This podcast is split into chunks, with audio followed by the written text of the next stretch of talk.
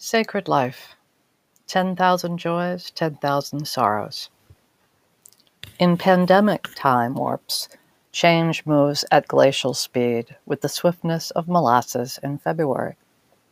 Though in these days of climate change, even glacier movements are changing their cadence as suddenly massive, immovable ice beasts crash into frigid but warming waters.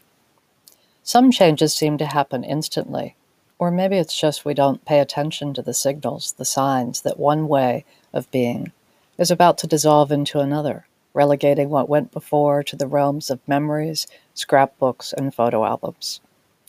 We see, or choose not to see, what's precious right under our noses, presuming it will always be there to view later.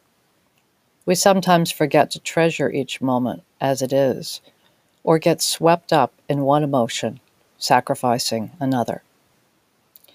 Buddha said that life is 10,000 joys and 10,000 sorrows. It's how we navigate that reality that determines our degree of presence, happiness, or suffering.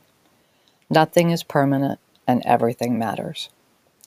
And so it was last week when I encountered the juxtaposition of seemingly opposed, rapidly shifting sacred moments. My partner and I were on the way to what we expected to be a good checkup on my cancer status, followed by a quiet, pensive weekend at our favorite beach town to celebrate my birthday and our anniversary. I called our friend Marianne, who we always see when visiting Provincetown, to arrange to meet. Her business machine instructed me to leave a message. Knowing we probably wouldn't hear back from this active, on the go woman till we got there, as requested, we left a message. We joked about how off hard to reach she often is, but how odd we hadn't heard back from her from earlier messages. We hoped nothing was wrong. On a whim, I called back to re listen to her message and more plaintively plead for her to call us back. Sometimes repetition works. Unexpectedly, she answered the phone, something that in 30 plus years has only happened when calling on her birthday. In the next moment, everything changed. In her affable, hard boiled coastal New Englander way, she matter of factly told us she was just out of the hospital after surgery and had received a diagnosis just days before of stage 4 bladder cancer, which had metastasized to her lung and femur. She had decided to do energy work and no chemo. She wasn't going to be going out hugging a porcelain goddess. Stunned, we told her we would be there the next day, and she agreed we could come see her. The day seemed grayer and time slowed. We worried for our friend. My partner was oddly concerned that this would overshadow the joy of our planned weekend. Insisting I could hold both, I knew that nothing was the same. Everything felt different. In the hours that followed, waiting in the halls of the Boston Cancer Treatment Center, I researched the prognosis, realizing that were I in my friend's shoes, I'd choose similarly. It was not a pretty picture. In a daze, I went through the motions of blood work and scans for myself. As previously planned, during the break between tests and my appointment, we went to my favorite rose garden where exquisite beauty and the scents enveloped us. It was a glorious day that I'd promised to enjoy despite the shock for our friend lingering at my heart's edges. My spouse was unusually preoccupied and finally admitted a surprise delivery to the garden had been arranged. As if on cue, two huge gold helium balloons made their way toward us, announcing my age to other rose lovers. But wait. Holding the balloons were my sisters from another mother, my best friend from high school who lives in Virginia, and her sister from New Hampshire. Here they were on their virgin post pandemic lockdown voyages to spend the weekend with us. They announced they and my New Hampshire sister's grown daughter were coming with us to Provincetown. We hadn't even seen each other since before cancer and COVID. What a precious moment. Dizzied by my exorcist like head spinning, I tried to grasp all this before returning to the hospital for my own medical meeting.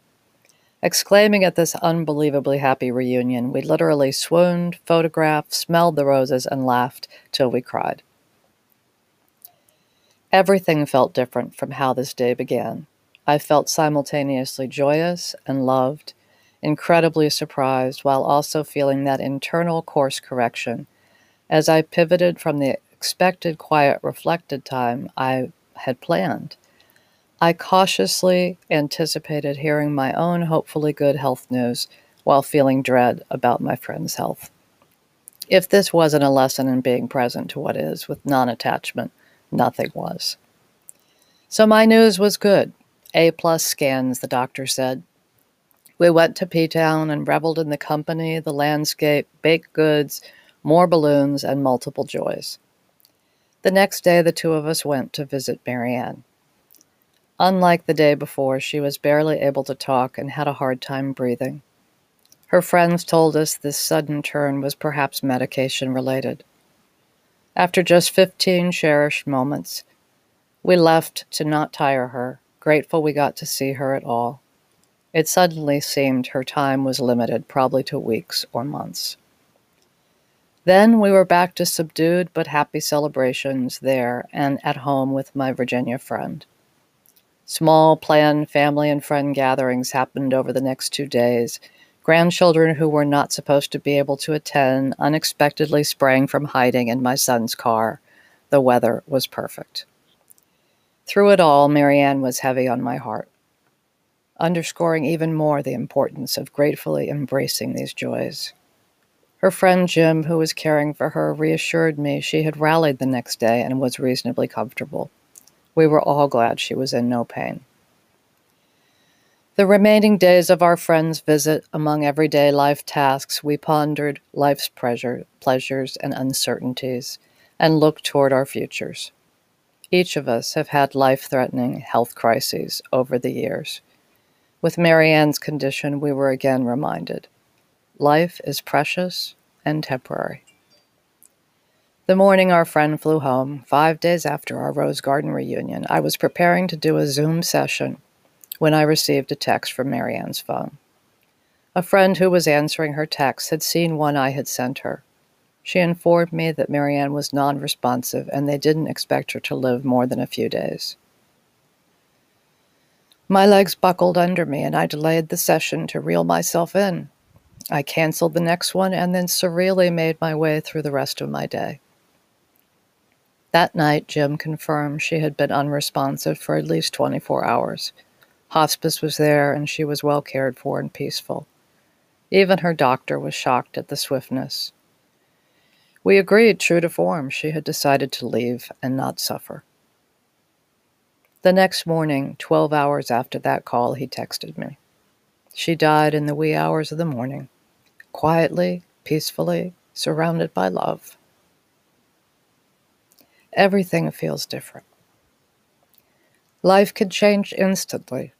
We never know what it holds for us. Each moment is sacred. There is no formula for meeting its 10,000 joys and 10,000 sorrows. We are given this gift, the invitation to live life full on with kindness, generosity, in the best way we can, no matter what. It's exactly how my friend lived her life to the end. In our one precious life, nothing is permanent and everything matters. What matters to you?